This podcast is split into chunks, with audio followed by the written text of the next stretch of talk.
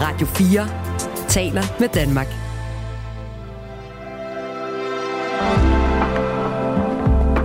Velkommen til det sidste måltid.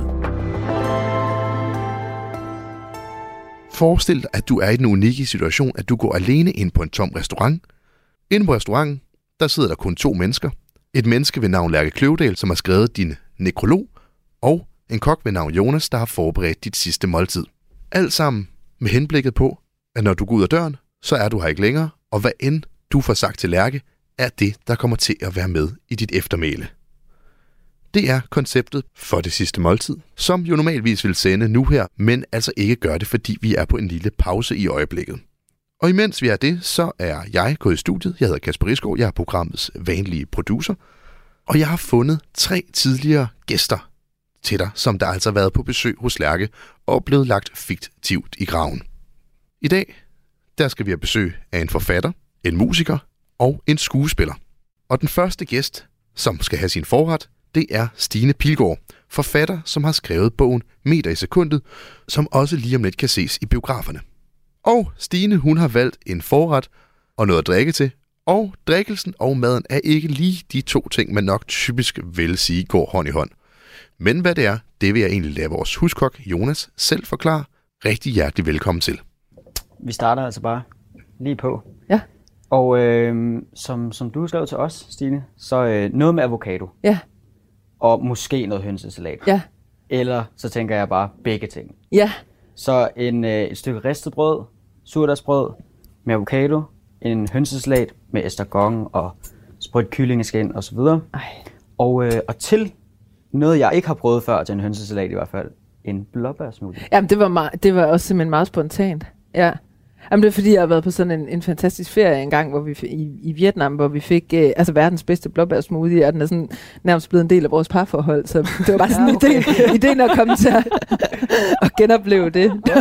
ja. Jeg, jeg håber, den kan, den kan leve op til det. Okay, det er, Ja. ja. det er høje. Det er altså, ret du indgår i parforholdet nu. Jeg er med i et I, parforhold. I Stine Pilgaards parforhold. Ja. Skide godt. Nå, godt. Tusind tak. Jonas. Tusind tak. Hvor- Hvad, hvorfor indgår den i... ja, eller- Den smager jo helt sikkert ikke, ligesom den gjorde i Vietnam. Det ved man. Mm. Mad med godt. Ja, ja. Hvordan smagte den i Vietnam? Jamen, det er jo tit svært, det der med at adskille øh, mad fra øh, altså den scene, det optræder i. Og det var bare, øh, det, var sådan, det var sådan ligesom en café, der skød op af jorden, fordi det var et ungt par i Vietnam, der sådan havde startet en café i deres eget hjem, og det hele virkede meget spontant. Øhm, og så sad man sådan lidt i deres stue, der også var deres køkken. Så der var noget sådan meget øh, trygt ved det, og sådan noget meget sådan drømmende og håbefuldt. Og så på væggen, så stod der Sense øh, 2010 eller sådan noget, og vi var i 2011, så det var det der, altså det var det der enormt søde med, at de ligesom bare forestillede sig, At det her bare var, var At det- forever. at ja, det, Det her var jeg. begyndelsen på noget helt vildt. Ja. Øhm, ja, så var det bare som om den der blåbærsmoothie ligesom voksede ud af det. Og, hvad, og var, I også, var I lige så nye? Var I også siden 2010? Eller hvad? Ja, det var vi det faktisk. det er sjovt, du svarer. Ja, vi mødtes faktisk også i 2010, ja. Men, øh, men jeg tror, det der var i 13 eller sådan noget. Okay. Men, øhm, Ja. ja. Øhm, Stine Pilgaard, du er øhm, forfatter. Du har udgivet øh, tre bøger. Tre romaner. Min mor siger, lejlighedssangen og meter i sekundet. Og øhm, især den sidste har, der på, har på en eller anden måde gjort det til sådan et øh, nationalt fænomen. Øh, jeg kan sige, at, øh, at øh, folk, øh, øh, lytterne øh, til det her program, er meget lojale og trofaste og meget, meget søde lyttere, de, øh, nogle gange så har jeg spurgt om, hvem folk gerne vil høre i programmet. Og der er du altid en af dem, folk allerhelst vil have ind som Nå. gæst. Og det var da virkelig ærefuldt. Ja, det synes jeg også. Og det er jo så sådan, sådan, sådan så nu er der også sådan en, det er, sådan, nu, det er også en public service, at du er her, Mm. tænker. Altså udover min egen forelskelse i bogen, og, og på den måde også i dig, så, øh, så tænker jeg, at vi også, øh, at det er også en til lytterne, at du er Mm. her. Hvorfor, hvorfor skal vi have hønsesalat og avocado? Jamen, øhm, altså, jeg har altid holdt ekstremt meget avocado, og øhm, jeg tror faktisk, det drejer sig om altså primært farven. Jeg synes, den har en utrolig smuk farve. Jeg elsker den der, det er jo sådan en, en lysegrøn, ligesom sådan en bøgeblad, Mm. lige om foråret. Øhm, så der er noget med den farve, og så, og så øhm, altså, jeg elsker fede ting. Øhm, og, og avocadoen er jo også fed på en eller anden måde. Jeg har det sådan meget som om, den sådan omfavner min mund indenfra, når jeg spiser den. Den der Det er blødhed. virkelig et, ven, en venlig råvar. Jamen, den er så venlig, øhm, og den er, jamen, jeg, jeg har det bare enormt godt, når jeg spiser avocado. Men så har jeg altså det problem med det, at avocado, det er jo et af de ord, som flest danskere siger forkert. De siger det jo med blødt, det er advocado, advocado. Og jeg bliver fuldstændig ravne vanvittig af det. Og, jeg, og så på samme tid, så man gider jo heller ikke være sådan en, der retter folk. Vel? Altså, men det er så svært, at man siger avocado. Altså, øhm, så på en måde undgår jeg også tit at tale om det, fordi at det er så Du bliver irriterende. Nej, så, det, så der er sådan ligesom, altså det, den der modsætning i, at, at jeg føler mig så hjemme i avocadoen, og så også tit bliver så fremmedgjort af den, på grund af det der bløde D. Øhm, så den er på en eller anden måde jo også årsag til mange irritationer. Øhm, Så du, øhm, du ved også, hvad det er for et menneske, du står overfor, alt efter om de siger avocado eller advocado. nej, nej, nej, Okay. for, nej, nej, jeg tror, det er en af de mest gængse udtalefejl i Danmark. Nej, nej, det kan være hvem som helst. Det er ikke, fordi det er nogen særlig befolkningsgruppe øh, overhovedet. Nej. Hvad for nogle ord irriterer dig ellers? Jamen altså, det er jo ikke ordet, der irriterer mig, det er folks udtale Ja. ja. af det. Ja. Jamen altså, når du nu spørger så direkte, så har jeg det ret svært, når, når U det øh, optræder øh, som andet bogstav i ordet. Altså, hvordan? Altså, for eksempel? Øh, fumle. Hvorfor? Øh, jamen, Sulte? jamen altså, jeg har det sådan, hvis du er et U, så vil jeg gerne kunne høre det på dig. Altså, det skulle hedde fumle? Nej, men altså, nej, ja, ideelt set. Altså, jeg ved ikke, hvorfor jeg har haft det sådan, siden jeg var barn. Øhm, for eksempel, hvis folk er skuffede, som jo er alligevel øh, et ord, der bliver brugt en del, eller bare en skuffe, man trækker ud. Øh, jamen, mumle, jeg synes, jeg ved, jeg ved, jeg har bare et eller andet med U, når det ikke har sin egen lyd. Hvilket er sjovt, fordi at jeg så har... UFO, det er godt. Ja, ja. Ja, men det er sjovt, for jeg har det, jo, jeg har det meget ved, ved at lære min søn om stumme H og sådan noget. Det synes jeg er vildt sjovt. Bløde G'er og sådan noget. Det, det synes jeg, men jeg har altid haft det der med det der U. Og, og jeg kan ikke sige hvorfor. Øhm, Så er der billeder. En københavner-klassiker. altså det der med, når I siger det som om, der er blødt D inde i, eller Det det der... siger vi, jeg er ikke københavn. Nej, undskyld. men øh, altså det der med at... Altså I det, stedet for at sige billeder, så Ja. sige billeder. Ja, altså det tænker jeg mere sådan en accent-ting. Nå. Det, øh, det synes jeg ikke, jeg slår så meget ned på. Jeg kan egentlig godt lide, at man kan høre, hvorfra folk er i landet mm. Mm. og sådan noget. Ja. Nej, det er mere noget med ordenes lyde, hvis det endelig er. Altså et ord, jeg synes er helt ekstremt ulækkert. Øh, det er øh, nyudklækket. Fordi, når folk... Jamen, jeg ved ikke, hvad det er. Jeg, altså, jeg ved ikke, hvad det er. Jeg synes bare, der, der, jeg synes, det er, altså, der er bare noget med den der sammensætning af konsonanter. Altså, det Så det er ikke, fordi du kan se det for dig. Jo, det synes jeg også er lidt ulækkert at tænke på. Altså et, en kylling, der kommer ud af det, ikke? Nyudklækket. Og så at man tit bruger det som sådan et nærmest altså metaforisk øh, tillægsord, ikke? Altså man kan være en nyudklækket student, Student, eller ja. ja. ja nyudklækket øh, forældre, eller jeg synes det, øh, altså det, gi- det giver mig et, et øh, ulækkert billede. Man ser sådan en lille kylling, der ligger Ja, der, præcis, ligger ja. helt- sådan Og så med alien. studenterhu pludselig, ikke? Ja. Ja. Eller også en baby, eller det er sådan, Ja, eller også et forælder, der virkelig ikke skal have... Det, altså, det duer ikke, hvis mm. De ligger der helt nyudklækket. De. Mm. skal jo... Mm. Men altså, så omvendt synes jeg også, altså, at mange konsonanter, for eksempel angstskrig, som nok er et af de ord, der har flest konsonanter efter hinanden. Ikke? Man kan næsten sige, der er angstskrig. Det synes jeg er meget sådan, sjovt på en eller anden måde. Det er svært at sige. Jeg har jo læst en del research, eller på dig, lavet en del research på dig. Nå, ja. Og, øhm, og der står, øhm, lige nu kan jeg ikke huske, hvor det kom fra, men hvor du har sagt, at, at dig og din kæreste har det allerbedst, når I står på stadion og får øje på et banner, med, hvor, der, er, hvor der er en stavefejl. Altså, jeg ved ikke, om vi har det bedst, men vi har vel noget Jo, sammen bedst. i hvert fald. Ja. Allerbedst. Lykkeligst. ja. Nej, nej, det er den der Anders Andersens rengøring. Hvad er der Den kommer altid, når der er GF-kamp. Jamen, jamen, der er apostrof. det? Okay. De har sat apostrof. Det, ja. Men jeg havde det også så hårdt med Jensens Bøfhus, inden, uh, inden det blev lavet om. Fordi der også var apostrof. Det skrev jeg om i en bog. Stine, øhm, jeg har skrevet øh, din runde øh, nekrolog, Mm? Ud fra ting, som allerede er skrevet om dig. Og øhm, jeg ved, at du ikke er på sociale medier. Ja, det er rigtigt. Hvorfor er du ikke det? Jamen altså, jeg har aldrig været det. Så, Nej. øhm, så det er ikke, der er egentlig ikke sådan tale om et øh, fravalg. Øhm, Du er bare ikke nyudklækket social mediebruger. nej, altså, øhm, ja, altså, altså helt ærligt, så har jeg det ret svært med knapper og teknik.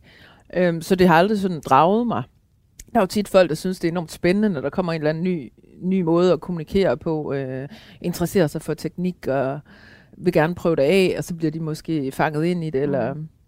Øhm, det, det interesserer mig simpelthen ikke. Øhm, men det er heller ikke sådan, at jeg synes, at det er dumt at være en del af. Jeg kan sagtens se, at der er noget praktisk i det, og øh, man kan få et større netværk. Og, øhm, det er nemmere at finde rundt sikkert, hvis man har en smartphone med, med GPS og sådan noget. Jeg kan se mange fordele ved det. Øh, det er ikke noget øh, for mig. Men også for eksempel, så meget, når man skal lave presse, som du har jo skulle øh, en, en hel del gange, at så er der jo mange, som helt, hvad skal jeg sige, øh, altså øh, aktivt bruger sociale medier, som deler det. Ja, ja, og det, og det forstår jeg godt, at de gør. Øh, men øh, altså, jeg, jeg lever jo af at skrive, og hvis jeg skal det, så er det enormt vigtigt, at jeg på en eller anden måde er øh, altså, til stede i mig selv. At jeg kan mærke mig selv, øh, altså på godt og ondt. Og der ligger jo øh, alt andet lige en distance i at, øh, at lægge nogle billeder op, eller det at vise bestemte udsnit af sig selv. Man, man ser sig selv udefra, øh, når man på en eller anden måde skal vise nogen, hvem man er. Mm. Altså det, det gør jeg jo også nu i det der radioprogram. Så er der jo også et eller andet inde i mig, der sidder og, og tænker, virker jeg nu sød nok? Virker jeg nu Mm. klog nok? Kan, forstår man, hvad jeg siger? Hele selvbevidstheden. Ja, det kan man også bare kalde det lidt hurtigere. Ja, ja, ja og, øhm, og der er ingen tvivl om, at, øh, at, at hvis jeg skulle, skulle øh, lægge ting øh, op af mig selv, eller, eller hvad man siger, så, øhm, så, så vil jeg også aktivere det. Men altså, nu, nu kommer det til at lyde meget reflekteret. Det, det er meget tilfældigt, at jeg aldrig hoppede med på den vogn. Jeg er ikke særlig interesseret i computer og knapper og telefoner. Jeg synes altid, det går i stykker, og jeg, jeg har ikke flere for det. Øh, altså, altså kinderoverraskelser, jamen altså, jamen alle ting, der har små ting, man skal trykke på, det irriterer mig helt vildt. Men, og, og grunden til at spørge om det nu er egentlig også, fordi har du, betyder det også, at du så for eksempel ikke har læst, hvad der er skrevet om dig? Øh, det ved jeg ikke, hvad, hvad det er. Nå, men altså, øh, øh, læser du anmeldelser, læser du artikler, øh, der er skrevet, bliver skrevet om dig? Og... Altså ikke, hvis jeg kan undgå det. Jeg har en aftale med min redaktør om, at hvis, hvis der er ubetinget gode anmeldelser, vil jeg selvfølgelig gerne se dem, fordi Mm. at så bliver jeg glad. Mm. Øh, der er ingen grund til ikke at blive glad. Øh, men alt muligt andet øh, ser jeg ikke. Men i hvert fald, øh, Stine, så, så øh, det, de ting, der er skrevet om dig her, er jo, øh, er jo et, ud, et, et, et, et samme, et mosaik af ting, der er skrevet om dig mm. tidligere. Og øh, jeg starter med tre overskrifter. Øh, to af dem er fra øh, Weekendavisen, øh, hvor du fik øh, deres litterære pris i 2020. Åh, oh, det ligner mig ernst. Hun er dygtig. Den læste jeg. Hold kæft, hvor blev jeg glad for den. Jeg den synes, den var utrolig rørende. Ja. ja. Nå, ja, så det er I sjovt, hvert du har fald så den første, den hedder, den hedder det er et, et, et, et, et, et citat fra hende, der hedder Stine Pilgaards romaner samlet uden at fordumme eller fordømme. Jamen, det, øh, der, der, er, der er jo også alliterationer i, det kan vi jo godt lide. Øh, nej, men øh, jo, det, det synes jeg, da lyder enormt flot. Altså, det, det, det er jo lidt, jeg ved jo ikke rigtig, hvad jeg ville sige om mig selv, men, men det ville da gøre mig glad, hvis nogen tænkte sådan. Jeg kan også, altså det der med at samle, synes jeg også er noget meget, meget smukt.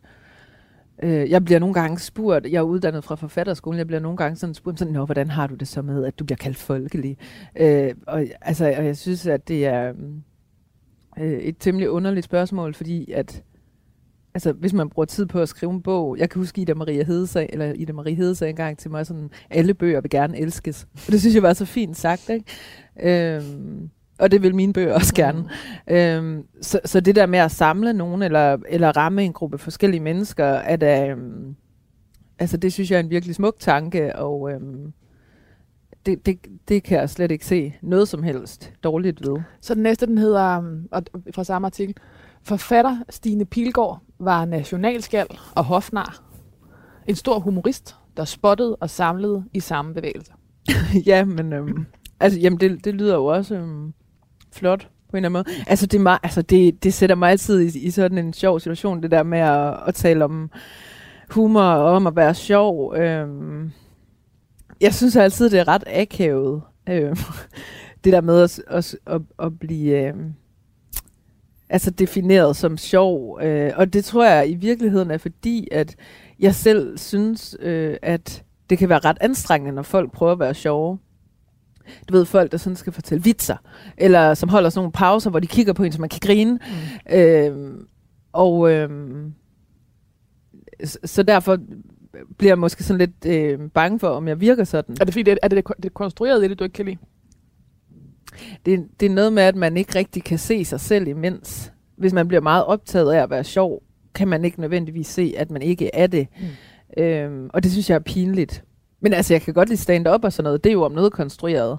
Øh, og jeg er meget sådan, interesseret i den struktur, der er i et stand-up show. Og meget interesseret i callbacks. Og Lidt håndværket bag. ja, ja, Mm. mm. meget interesseret. Altså, og det sjove er, når jeg, når jeg ser stand-up, altså jeg griner aldrig. Eller meget sjældent. Jeg, jeg sidder sådan meget, meget alvorligt og, sådan, og tænker sådan, ja, det er fandme sjovt. Det er sjovt, det her. Øhm, jeg vil gerne være sjov. Øh, Jeg kan godt lide at fortælle sjove historier. Jeg kan godt lide at fortælle anekdoter.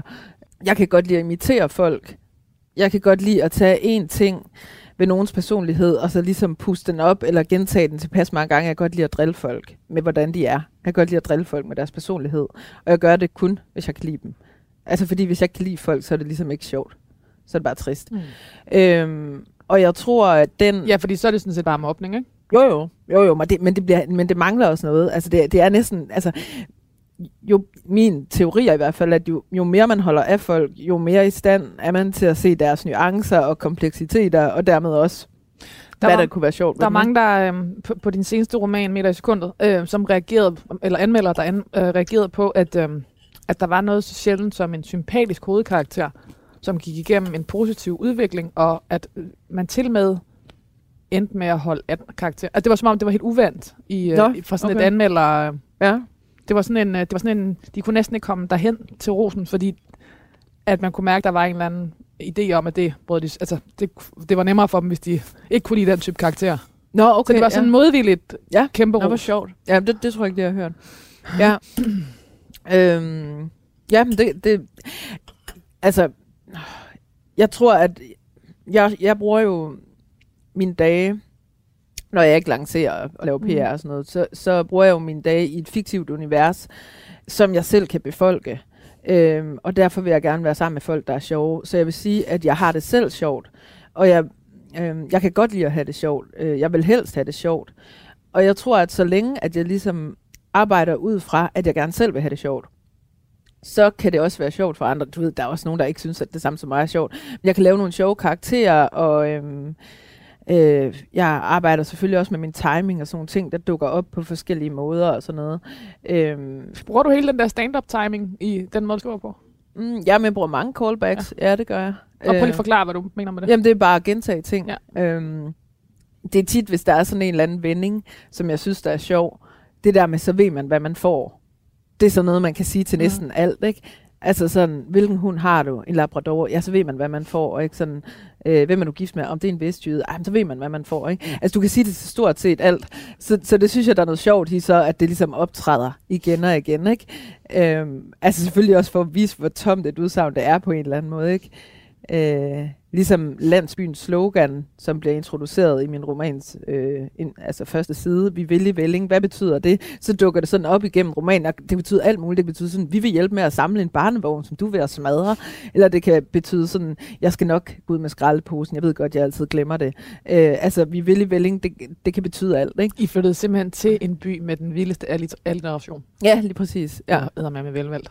Ja det var ikke øh, meningen, havde jeg Altså, sagt. I må have kørt over ind, inden for bysk, eller set byskiltet og tænkt, vi, her hører vi hjemme, vi, vi, vi vil i Velling. Ja, nej, men det dukkede simpelthen bare op. Øh, ja. Øhm, jeg giver dig lige den sidste overskrift, Ja. før jeg går videre til nekrologen, og den er lidt mere, øhm, hvad skal jeg sige, det må du selv definere, hvad du synes den er. Den hedder i hvert fald, hun gik, hun gik skrivende gennem livet. Det er fra en artikel fra Politiken i 2020. Ja, men det, øhm, det er rigtigt. Det er måske nok det mest rigtige. Også, for, også fordi det ikke er så værdiladet. Stine, Stine Pilgaard gik skrivende gennem livet. Ja. Ja, for jeg tror, altså jeg, jeg tror virkelig, det er min måde at være i verden på. Øhm, ja. Jamen også det der med, det ikke så meget, jeg, øh, hun var sådan og sådan, Og eller sådan og sådan. og-. Ja, og, jeg, jeg tror, at det er det mest reelle, man Ja, kan sige, og, og nok også det Ja. sandeste på en eller anden måde. At der er nok mere tale om, om en bevægelse og en måde at være i verden på, end... Øhm, men det andet lød sgu også flot. Altså. det ved jeg, ikke. jeg tror, det er den Så lad det ende i et mix af alle tre. Nå.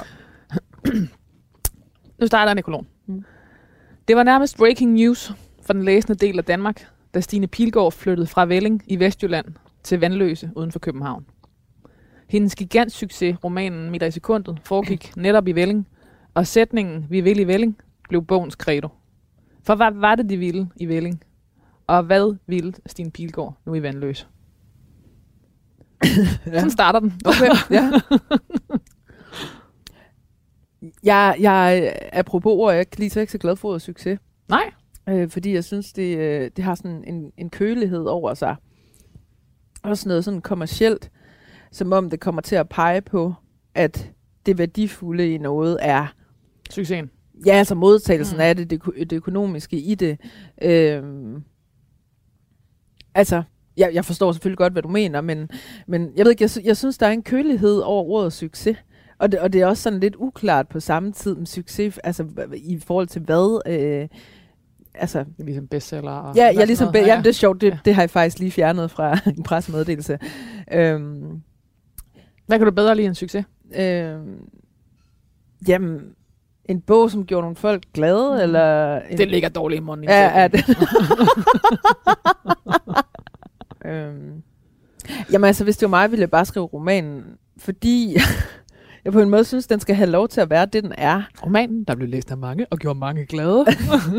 Foregik Ja. i Velling. Ja. Ja, men det Yes. yes. vil jeg nok. Ja. Øh, men, det, men, men det er egentlig ikke sådan kun af beskedenhed. Det er også fordi, jeg synes, at, at den skal have lov til at være noget i sig selv.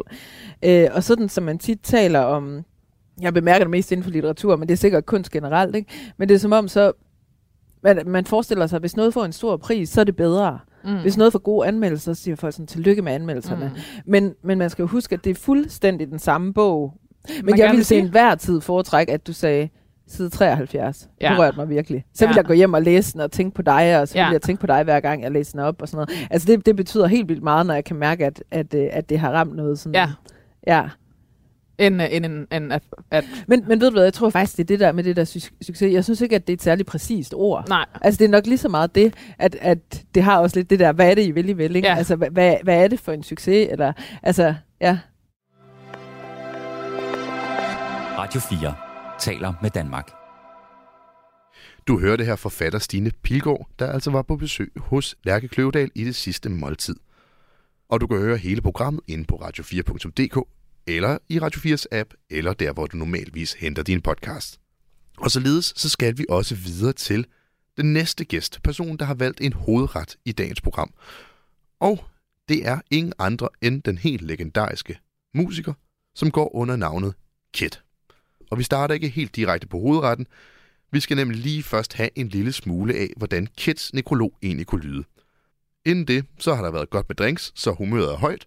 Så lad os bare hoppe ind i det, og lad os høre Lærke læse en smule op af Kits nekrolog. Kit elskede opmærksomhed, og opmærksomheden eksploderede overnight, da han 1. marts 2011 sammen med vennerne Top Gun Klumpen og Ilok lagde den første Kit-sang Kysset med Jamel op på YouTube. Det var året før Instagram kom. Facebook var stadig ret ukoordineret, og Kit var den første stjerne herhjemme, der blev skabt på internettet, udenom øh, pladselskaber, tv og radio. Danmarks første virale superstjerne.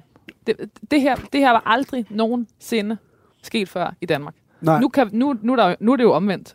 ja, og det, men det, det var sådan nogle små ting. Det er fordi, at uh, der var en amerikansk journalist, der skulle tage uh, billeder af distortion, så blev hans kamera stjålet, fordi han havde en 5D Og der er, af en person. Uh, og så, uh, så vores første musikvideo, vi var de første, der kunne lægge musikvideo op i HD. Det lød helt sygt at sige, i 720. Så der kom undergrundsrap på YouTube med et sygt nummer, Kysse med smøl, der var i HD. Så det var også mig, man glemmer, altså, det kan være svært at fortælle, at Ja. det, at en undergrunds musikvideo var i HD, var en magisk ting. At det så rent ud på skærmen, det var sådan her, det var virkelig sådan, wow, wow, hvor er det, altså det var professionelt. Ja. Det var helt underligt at tænke over nu. jeg oplever også, at det var en del af den tid, at man var, at øh, I klappede mere på skuldrene af hinanden, end I havde på hinanden. Er det forkert læst? Det er meget forkert. Okay. Uh, jeg kan sige det nu heldigvis. Jeg kunne ikke sige det for halvandet år siden. Jeg blev utrolig meget misbrugt. Uh, både om man snakker om chef, eller generelt hele det rap-bevægelse. Jeg sparkede døren ind. Og da man ligesom sparkede den her dør ind, så var der en væg. Og jeg brugte min kræfter til at sørge for, at alle kom over væggen. Men da alle kom over væggen og fik et navn, for jeg tænkte, det i mit hoved var det, at man skal hjælpe hinanden. Men der tog jeg fejl. Folk brugte mig til selv at komme frem. Så jeg har hjulpet alle over og få det deres navn frem. Så øh, var der ikke nogen, der blev lige siddende på vægkanten og hjalp mig over. Så den måtte jeg selv finde en måde at komme over på igen. Alle brugte mig bare, og det var også ret svært, efter man gik op for sådan... Når jeg tog ud og spillede koncerter, selvom folk ikke kendte folk, eller sådan, lige meget hvad jeg gjorde, havde jeg altid sikret, sørget for, at andres navne var med i lejen. Mm. Så når jeg, når jeg læser det, som jeg gør, så læser jeg måske rigtigt, fordi jeg siger, at det var, Jeg var sådan, alt for jeg, fordi det var generøs. sådan, jeg oplevede dig. Jeg var alt for generøs. Men det var ikke sådan, kan du se Folk, nu. er, folk tænker kun på sig selv. Det er, en, øh, det er hård. Og jeg øh, nægter at falde i deres øh, e- egoisme. det er jo en, det er en ret vild livslærdom tidligt. Ja, men det, det gjorde også ondt, da det gik op for en. Hvad fanden der var sket? Folk var fucking ligeglade med mig. Men jeg fik en depression se meget senere, i 2017. Men jeg kommer hverken fra en familie eller fra en vennekreds, der ligesom ved, hvad en depression er. Og folk i 2021 tror, en depression er sådan her. Jeg er så ked af det for tiden. Depression er, en langt større størrelse. De hjerne slukker. Øh, og, men det vidste jeg ikke. Øh, og der gik det virkelig op for mig, at de mennesker, jeg anså som venner, da de kunne bruge til noget, var man venner. Da man ikke længere er på toppen, så var, ringer telefonen ikke. Så det har været den bedste lektie i mit liv, fordi jeg er mange skridt foran rigtig mange mennesker. Jeg kan aflæse falskheden, fordi mange mennesker ikke har lært. Oh my god! Altså, vi skal jo simpelthen have øh, bøf næs. Det er mest kliché, men det skal, hvis jeg skal krasse af, når jeg går ud af døren, så er det bare... Man får nærmest ikke kød med det, jeg gør ikke. Og jeg synes bare, at det... Ja, det er kliché, det er alt, men det er bare pisse lækkert at få. Nå. Og så en sur salat. Men jeg har aldrig forstået på en fridagsfødte. Nej. Den der har jeg aldrig fået. Fordi den, er- den, den bliver, man bliver bare tung, ikke? Og så er der noget vin. Så noget vin, og noget, der selvfølgelig kan trække det her, og du kommer selv ind på det. Øh, gerne noget, noget saftigt øh, Barolo. Og gerne Det er faktisk natur. Og det var en lille smule sjovt, fordi at natur Barolo er nærmest ikke til at finde. Nej, men det er nærmest området omkring Barolo. Okay. Ja, der. Øh, fordi at det er så gammel og klassisk. Men Jonas de skal det jo igennem- meget alvorligt. Når du skriver Barolo Ja. og naturvin, så gør han jo, hvad han kan. Jamen, det, men det er ret vildt, for det, det er nærmest områden lige ude for Barolo, okay. hvor man kan få det, der smager Barolo, men ikke er Barolo. Men ikke er det, fordi man må nemlig ikke kalde det. Hvis øh, det skal igennem sådan en smagspanel, det er, sådan, det er meget traditionsbundet, ligesom champagne. Så skal det igennem sådan et øh, Gud skal takke lov. Gudske tak og lov for det. Men jeg har så fundet noget, som er to brødre, som går for at være sådan disciple en, øh, af en, en pioner for den nye måde at gøre tingene lidt på dernede. Øh, fra kommunen, der hedder La Morta. Og øh, Elio Altarte hedder han. Øh, så det er, sådan, det er meget kendt for at være sådan det juicy Barolo. Juicy Barolo. Juicy Barolo. Og øh, ja, nu vil jeg se, hvad du synes. Hvor har du fået den fra, Jones? Den har jeg fået fra, hedder det Vivento? Ja. Ej, men jeg glæder bare til at dufte. Og du er jo, øh, Nicolas, du er jo øh, naturvins nørd. Ja, men jeg kan ikke lide det mere, fordi det er også det der Nørrebro ting. Ej, Det, det smager godt. ej, det er, altså det smager virkelig godt. Jeg Er du glad, Jonas? Godt løst. Jeg, jeg er også øh, glad for natur, og sådan ikke, ikke på nogen religion den ene eller den anden vej. Men når det er sådan noget klassisk, Ja, ja, ja. så har det svært ved at følge med meget af det. Altså, Det er lige nat- begyndt at ske. natur. Det er lige begyndt at komme, at, at både i, lad os sige, Bourgogne og Barolo og inden for naturvin er begyndt endelig at være struktureret nok til, det med. Ej, bare Ja, lad flasken stå. bare stå, ikke? ja. Velbekomme. Hvornår du begyndte, begyndte du at interessere dig for vin på den her måde? 2011. Uh, det var fordi, at så fik jeg jo rapperpenge. Mm. Og så var der en, der hed Andreas Rosford, Andreas Jonsson, uh, der gik og lavede en dokumentar om mig, uh, der hed Kid Life. Og jeg begyndte ligesom at drikke vin, hvor, fordi vin, det er sejt jo, jeg rappede. Jeg rapper, tjente en million kroner, så skal man drikke vin og være sammen med modeller. Sådan er livet, når man bliver rapper. Jeg siger det selvfølgelig med et smil, Men det sjove er, det var sandheden. Var det. Og det var fedt. Ja, selvfølgelig var det fedt. Hvem har ikke lyst til at sidde på Daglig Terror med en flaske champagne og tre modeller? Altså, Selvfølgelig. men ham der så øh, filmede det, sagde, hvorfor drikker du sådan noget? Gå ned til min bror, Sune, som har Rosford Rosford under en kæmpe svog. Som er en af de øh, bedste naturvinsforhandlere og første naturvinsforhandlere i, Ja. i København. Og så kom jeg ned til ham. Og prøv lige, hvad- er din definition af naturvin? Den, øh, den, den øh, bølger jo lidt. Hvad vil, hvordan vil du beskrive naturvin? Jeg Eller hvad er det, du godt kan lide ved naturvin, vil jeg bare spørge? Jeg synes, jeg havde kulturen omkring det i København. Jeg foragtes. Jeg synes, det er det klammeste i verden, det der skete i København. Okay. Jeg ved ikke, der er også sådan, jeg drikker kun naturvin derhjemme, jeg vil nægter. Jeg vil nærmest ikke engang på det. Jeg synes, det er så ulækkert. Grunden til, at jeg synes, naturvin var Hvad er det, du synes, der er ulækkert? Undskyld. kulturen omkring det. Altså, jeg kan pisse i et glas, jeg kan pisse i en flaske, og sælger som orangevin på Nørrebro til 400 flasken, uden nogen stiller spørgsmålstegn. Jeg kan komme noget vodka på den, så der er procenter i, så pisse i en flaske, og folk vil drikke det sådan en. Og kulturen omkring der, hele det der, det er forfærdeligt. Det, grund til, at det var så smukt at gøre noget og smage naturvin, som gjorde, at jeg blev fascineret af vin. Det, det var frit. Det var biodynamisk landbrug. Det var frihed. Det gik imod jakkesættet. Det gik imod, hvad man kunne definere som vin. Så det er anarkistiske. Ja, det var fuldkommen anarkistisk. Og så ser vi her frem til 2022, så er naturvin blevet værre end jakkesættet. Det er blevet overklassens øh, øh, forældrekøbtes børn, der får deres købte iPhones og købte MacBooks og lige tager noget tøj på, så de ikke ligner, at de kunne lige så godt gå med Louis Vuitton fra top til to, købte deres forældre.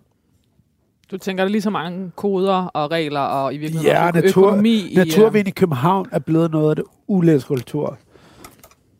Det var Kit, hans androgyne skønhed og flabethed, som pigerne, magasinerne, festarrangører og natklubber over hele landet ville have fat i. I efteråret 2011 spillede Kit sammen med drengene fra Chef Records en Danmarks turné med historiske 68 koncerter Ikke med på nogen. to måneder. Med chefdreng, nej, med mig selv. Det er ret... Øh, det, der står tilbage, det er, at øh, Der var ikke nogen, der var med mig. det, var dig, der, to- det var dig, der var hovednavnet, så, der, så derfor var det dig, der tog alle 68, og resten Ja. blev skiftet ud. Der var ikke nogen, der kunne holde det ud. Hvorfor? For det var 3-4 dage, hvor folk smadrede.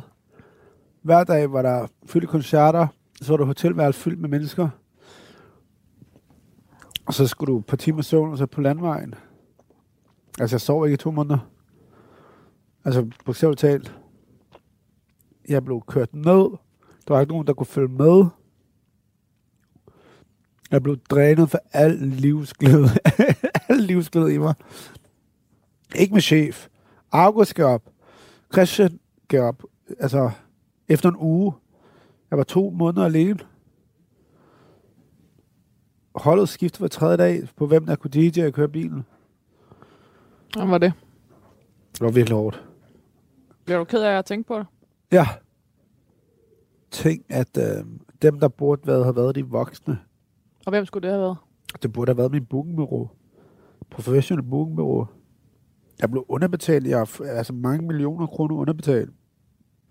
Men der, der, der var også et eller andet i, at, du, at det der med at køre så stenhård rebel, det anti-autoritære, og så samtidig havde brug for, at der var nogen, der... Der var ikke nogen, der fortalte mig, jeg vidste jo ikke, jeg, jeg havde ikke regnet med at blive kommersiel musiker. Det var ikke, det, det var ikke en tanke, jeg vidste ikke, det kunne ske. Jeg har aldrig strejfet mit hoved at være kendt. Og så skete det. Og så blev man sgu på diskotur. Det skete så hurtigt i løbet af nogle måneder. Og så skal jeg spille 68 jobs på to måneder. Eller det, er det, er det er jo sådan en udholdelsesrekord, ikke? Jo, Hvor længe kan man stå der? Hvor, længe kan man, hvor meget kan man feste? Hvor, meget, hvor mange byer kan man nå på hvor få dage? mange kønssygdomme kan man nu. Hvor mange...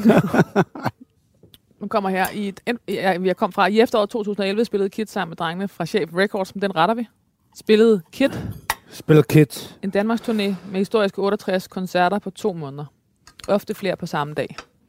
Året var en malstrøm af tømmermænd, stoffer, kønssygdomme, uønskede graviditeter og pludselig sammenbrud. Altså, det er dokumentar med herpes og løg. Jeg fik klamydia. Men, øh, Så du troede, du havde... Da, ja. Når man ser scenen, hvor du sidder i Kit Life og tror, du har fået herpes på glans, ja, så var det klamydia. Ja, nej, men det var fordi, at øh, Argos Ilok havde slukket en svøj på min pikhoved. øh, ja. I 2012 storsvedte Kit sig igennem et legendarisk interview med Clemen Kærsgaard på Direkte TV, hvor Kit punkterede sin egen karriere som Kit. Jeg ved ikke, hvad jeg lavede, altså.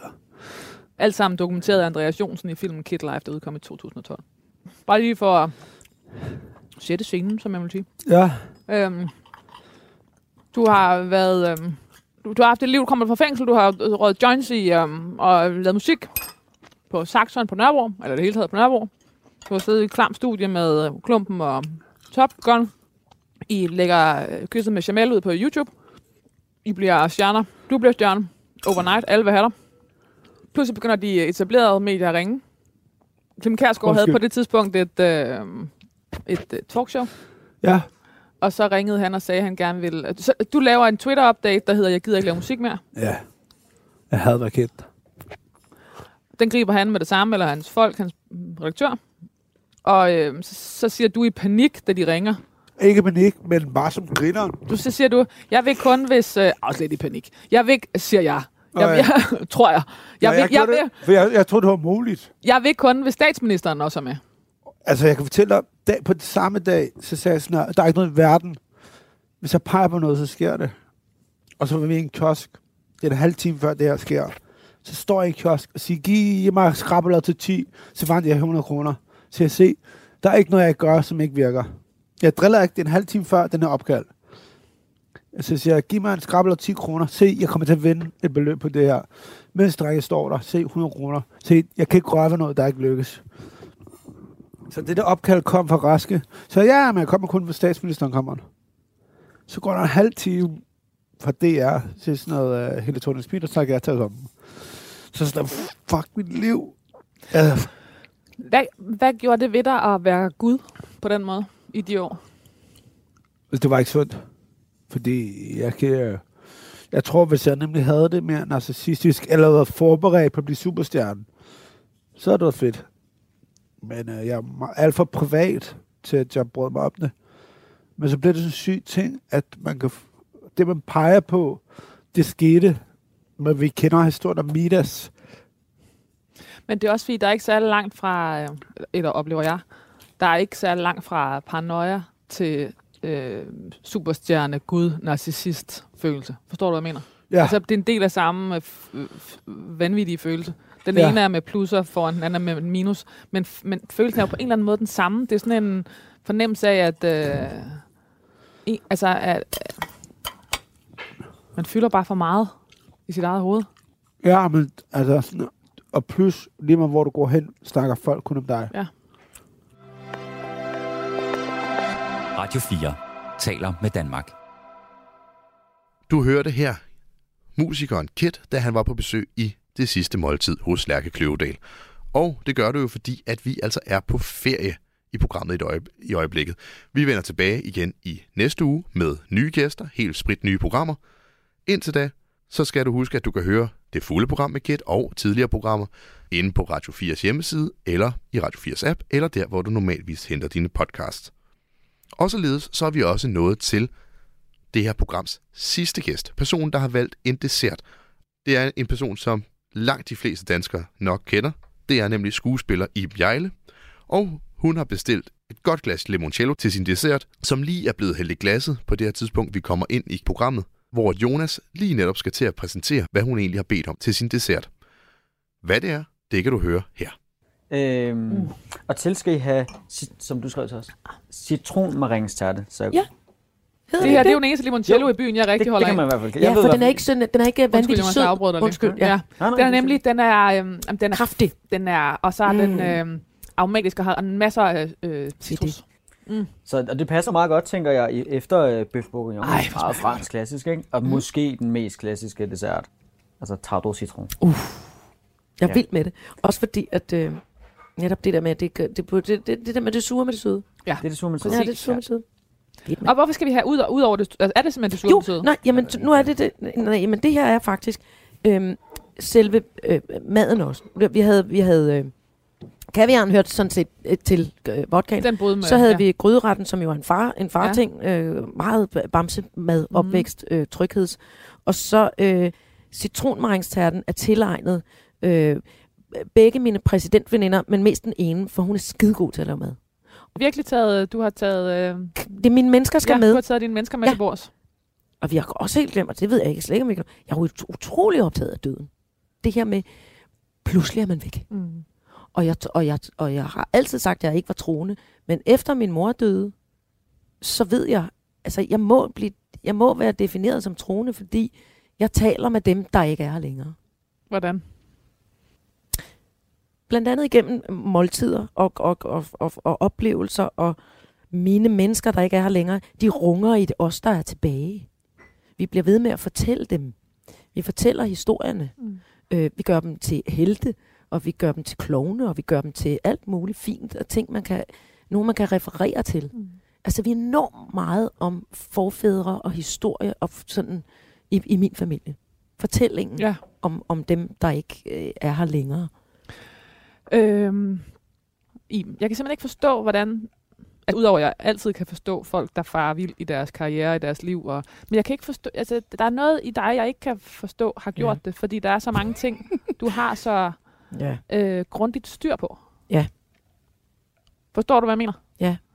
Altså, jeg, jeg, det kan ske for Jamen, jeg- det jeg jeg er mig. Det er slet ikke det, jeg ja, ja, mener. ja. Men, men der er sådan en faren jeg vild, som med. er Ja. så mærkelig, fordi der er, fordi der er så det var mange... fordi, øh, som du startede med, som vi faktisk sagde, jeg mistede min, øh, jeg mistede min nordstjerne. Mm, Jeg fik slået øh, øh, sekstanten skæv, mm, og jeg har først lige fået øh, styr på det igen mm. i en alder af 50. Du kan godt mærke på mig, at jeg bliver bevæget, ikke? ja. Altså, det er...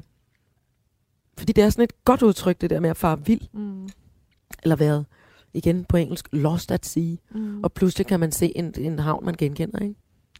Og Men din- til gengæld, Lærke, så ble, jeg blev jo også herhjemme. Ja. Jeg blev her. Ja. Og, og, og, og jeg drog jo ikke afsted. Mm. Bor ikke i, i altså, et eller andet øh, øh, palads over mm. i, i Beverly Hills nu. Altså, det, jeg, jeg blev her jo. Mm. Også måske fordi det her med at far vil jo også handler om, jeg, jeg var nødt til at, Signe, har, Signe Lindqvist har sådan en fin øh, beskrivelse, som handler om, at når man mister sin mor, i vores tilfælde, når man mister sin mor, som vi mistede vores, så var det som om, at man- man var et ufærdigt maleri, som der ikke er blevet sat en signatur på. Så det må man selv gøre. Vi, øh, vi, vi må selv gøre arbejdet færdigt. Og deri består den her rejse i, øh, altså, hvor man også farer vild, og så, "Nå, men så skal jeg prøve det her, og så skal jeg prøve det her, og nu kan jeg ikke finde ud af, hvad det her, for det gør for ondt, og jeg må videre, og jeg må alt muligt. Og pludselig har, står man et sted i sit liv med, med to øh, nervesambrud i, i, i bagagen, mm. og alle mulige muligheder, man ikke forløste med nogle andre, der så blev forløst. Og, og, og så kan man pludselig sige, okay, det her er ligesom summen af kardemommen. Jeg indeholder alle de her Mm. ting. Nu skal der styr på det. I stedet for at rave mere ind i butikken, så skal der simpelthen styr på de her. Øh, nu, nu starter der sådan et øh, øh, ka- katalogiserings Ja. ja. Øh, øh, liv, Ja. som jeg holder meget af. Ej, skal vi lige tage bare 12 sekunders?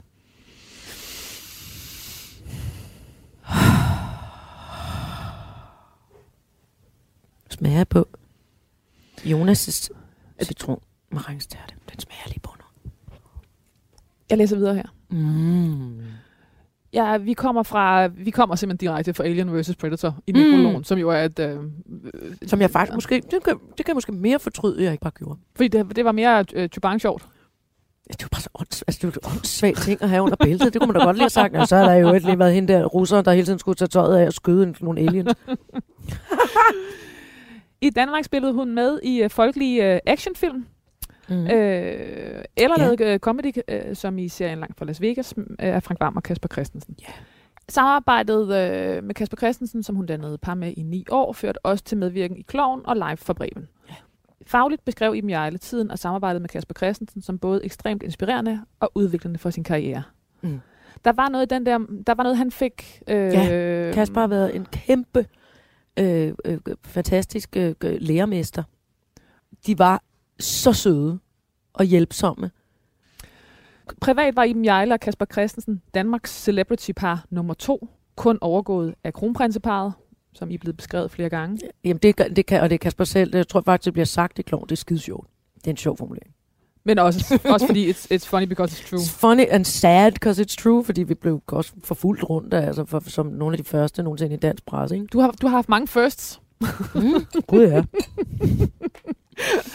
Udover selvfølgelig Asta Nielsen, som, om, Ja. hvor pressen måske ikke havde samme bevågenhed. Men så har Nej, du også fået rigtigt. lov til at blive, blive fotograferet Blive og, holdt, øh, hvad hedder Ja. sådan noget, hvad, fotografer gemme sig bag din Ja. ja. hoved der. Paparazzi. Paparazzi.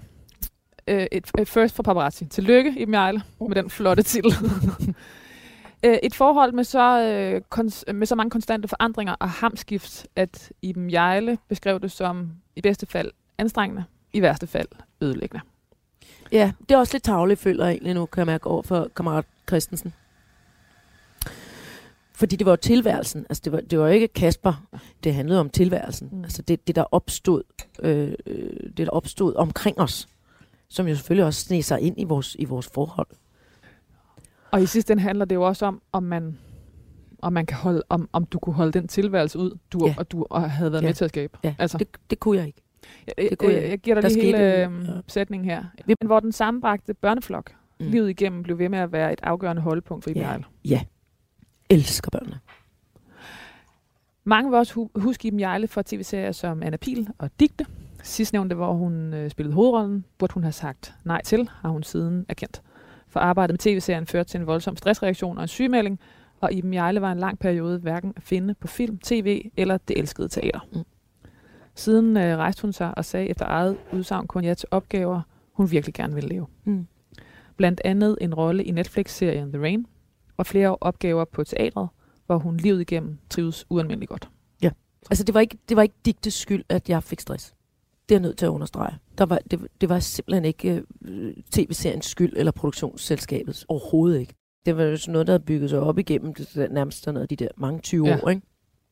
Og så vil jeg sige, øh, at det her senere med, hvad der så blev vigtigt, altså hvad, jeg hvad jeg så, øh, jeg rejste mig igen, det er et godt udtryk, øh, øh, jeg kom op til overfladen igen, rullede med Mm. skuldrene, spiste spejlæg og fedt to så, øh, så vil jeg sige, det der var vigtigt, det er det allervigtigste, der skete for mig efter stress, det var øh, jordens indre på Folketeateret, hvor jeg fik lov til at spille Inge Lehmann.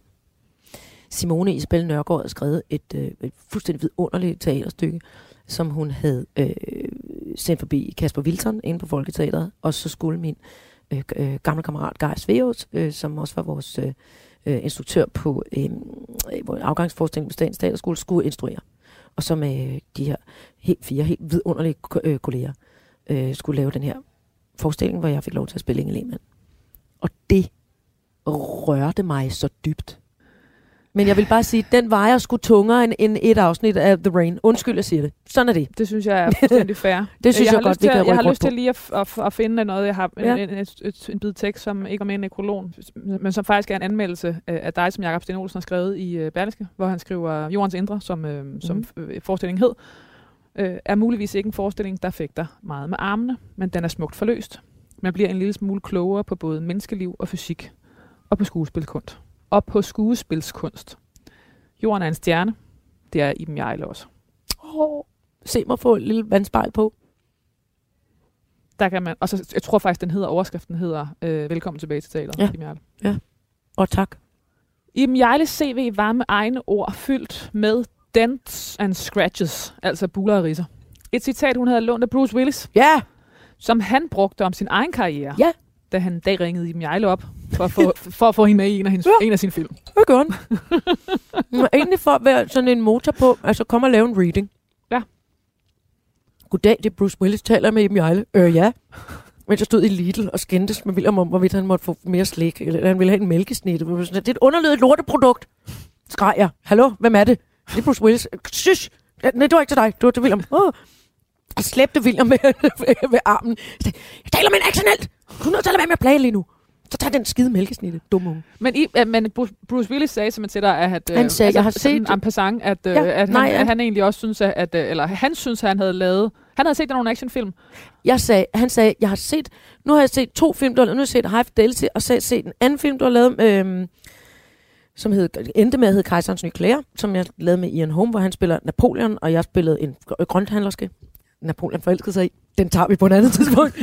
en meget dejlig film. Øh, som han havde set på en filmfestival i Idaho, også helt utippet. Og så sagde han, de to film er simpelthen så forskellige. Og jeg synes, du, øh, jeg synes, du er skidegod i dem begge to. Kunne du ikke tænke dig at komme og hjælpe mig med et projekt? Jeg har det her manuskript, øhm, som jeg rigtig gerne vil lave en reading på. Og jeg kunne godt tænke mig, at du kom og, og var med til det.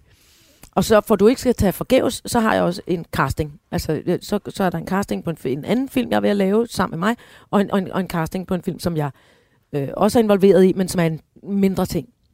Vil du det? Så sagde det vil jeg da vildt gerne. Der var du stoppet øh, med at sige nej. Øh, Der begyndte Når- jeg at sige når- ja igen. Når, og når, så sagde når, jeg, når, det, når store Hollywood-stjerner ringede. men det var simpelthen, fordi det var utroligt behageligt at tale med Bruce Willis. Og det var jo også derfor, at det var ligesom en... en han sagde, jeg er meget stor øh, fan af dit arbejde. Så sagde jeg, øh, øh, lige over, skal jeg lige have lov at sige. Og så sagde han nemlig, hvor er jeg glad for, at du siger, at du holder øh, af det arbejde, jeg har lavet, fordi jeg synes det er lidt bullet og skrammet, mit CV. Og den tog jeg til mig. Mit CV, it's, it's got some dents and scratches, sagde. Og det synes jeg simpelthen var så, så fedt sagt om, fordi det er en blandet landhandel, det han har lavet. Og det er, det er du for Ligesom så vidt også. livet. Ligesom livet er.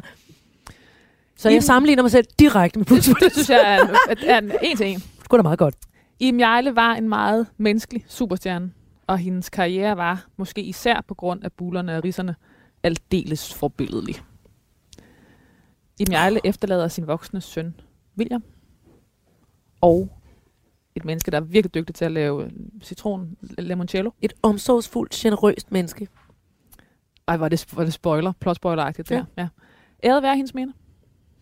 Oh, jeg får vandbrillen på igen. Det var dejligt, Lærke. Jeg synes, det Er det en, kan det en nekrolog, du kan, det, kan du leve med? det? Ja. Nu har vi også fået re- rettet ud i, Nu har vi øh, fået rettet de der... Øh, øh, i de diverse tyrk, tyrkfejl, som, ja. øh, som er gået igen øh, Ja. over dit, øh, gennem dit liv. Ingen Bodil og Robert, det, Ingen det, det Bodil hæfter og jeg mig Robert. ved. Jeg, jeg, synes, jeg synes, det skal sige så højt. Ingen Bodil. vi gentager. Øh, Iben, Jejle, hvad skal der stå på din gravsten?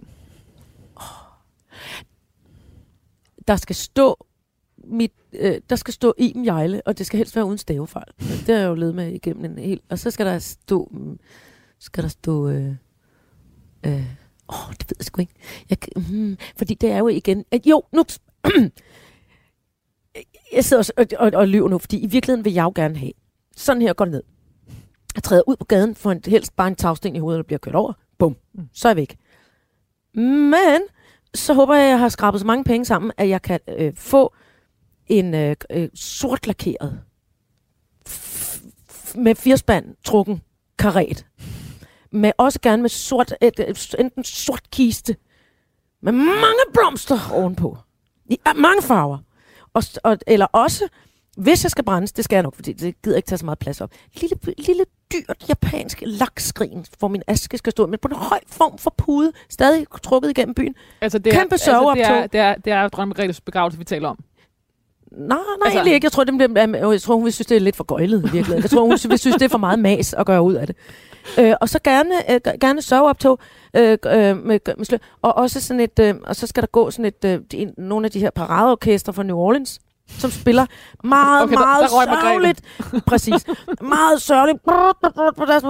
Så spiller de helt målagtigt på vej hen til kirkegården, hvor så skal sænkes. Jeg skal have et stort mausoleum jo. Eller lille. Det kommer an på, Men hvor meget jeg nået. mausoleum. Helst i det, det der grønne malakit. Jeg vil gerne have et lille bitte mausoleum, hvor der står, øh, her hviler Iben, og holder, øh, og holder festen i gang, til I andre kommer. Det er faktisk det, der skal stå. Her hviler korkproppen. Hun holder festen i gang, til I andre kommer. Og så, øh, og så skal der holde, og så skal der, øh, og så står man der, og så græder man over, uh, og mest græder man over, at jeg ikke er med til festen. For det vil jeg have sat stor pris på, ved alle mennesker. Og så er der lejet øh, et eller andet, der svarer til øh, Brøndsalen, som er pyntet med sort sørgeflor, så det er også lidt en form for Halloween-fest, forestiller jeg mig, for jeg holder meget af døden. Og så øh, spiller, øh, det New Orleans Orkester spiller kæmpe optempo, når man går ud derfra. Bop, bop, bop, bop, så er der kæmpe fest. Så starter festen der. Og så ligger jeg der og fryder mig inde i mit malakit mausoleum og venter på, at de andre kommer til festen. Og har levet dobbelt så mange år, som du Og har levet, ja, Iben Jejle, tusind tak, fordi du vil være min gæst. i tak fordi jeg måltid. måtte. Det var en fornøjelse. Tak, Lærke. Radio 4 taler med Danmark. Og således fik vi også lagt Iben Jejle fiktivt i graven. Hun er selvfølgelig stadigvæk i levende live, ligesom Kit, der var med tidligere i programmet, og Stine Pilgaard, der var med til at starte med, også stadigvæk er. Du kan høre alle programmerne i deres helt fulde længde inde på radio4.dk, eller der, hvor du normalvis henter dine podcasts. Og med det, så er vi også nået til vejens ende for programmet i dag. I næste uge er det sidste måltid klar med sprit nye programmer. Mit navn det var Kasper Risgaard, og jeg vil bare sige tusind tak, fordi du har lyttet med. Bliv endelig hængende, fordi lige om lidt så kommer der rigtig meget andet god radio til dig.